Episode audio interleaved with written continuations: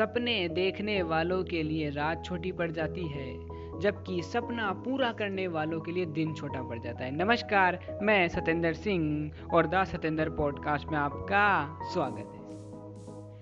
सपने वो नहीं जो हम नींद में देखते हैं, सपने वो है जो हमें सोने नहीं देते। करना क्या है? अपना सपना याद करो।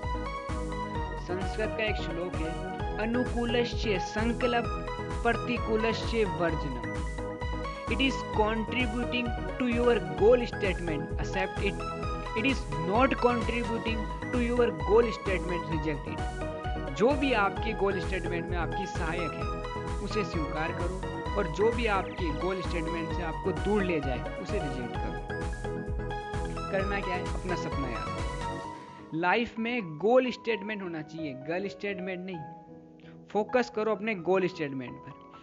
सपनों से भरी इन आँखों में नींद का कोई नाम नहीं है।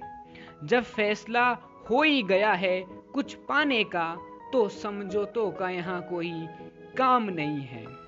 सपनों से वादा निभाना आसान तो नहीं है, अपनों सा इन्हें चाहना आसान तो नहीं है।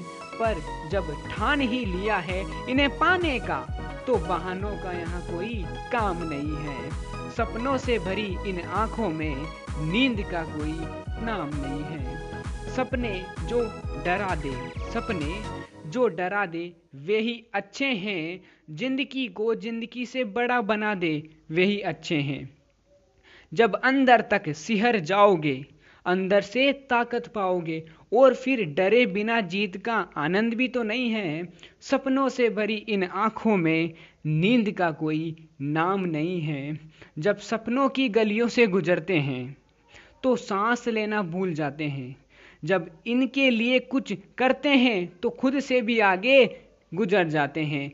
मान लिया मान लिया, इन राहों के सिवा जन्नत कहीं और नहीं है। सपनों से भरी इन आँखों में नींद का कोई नाम नहीं है, जब फैसला हो ही गया है, कुछ पाने का तो समझे तो का यहाँ कोई काम नहीं है। और कहते हैं कि आदमी ज़िंदगी में उतना ही बड़ा कर सकता है जितना बड़ा सोच सकता है। हिम्मत चाहिए, हिम्मत।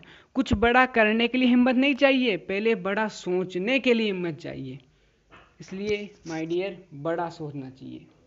चाहे कैसी परिस्थिति हो, के, कुछ हालात कैसे भी हो, बड़ा सोचना चाहिए। क्योंकि कहते हैं कि जब तक आप सोचोगे नहीं ना, तब तक आप कुछ कर नहीं पाओगे। कहते हैं कि जो इंसान बड़ा सोच सकता है, वो बड़ा कर सकता है। छोटी सोच और पाँव की मोच इंसान को कभी आगे नहीं बढ़ने देती। और सुनते रहिए हमेशा की तरह दा सतेंद्र पॉडकास्ट और हर बार की तरह हमारे पॉडकास्ट सुनने के लिए आपका प्रेम पूर्वक हृदय की गहराइयों से मुस्कुराहट के साथ बहुत बहुत धन्यवाद।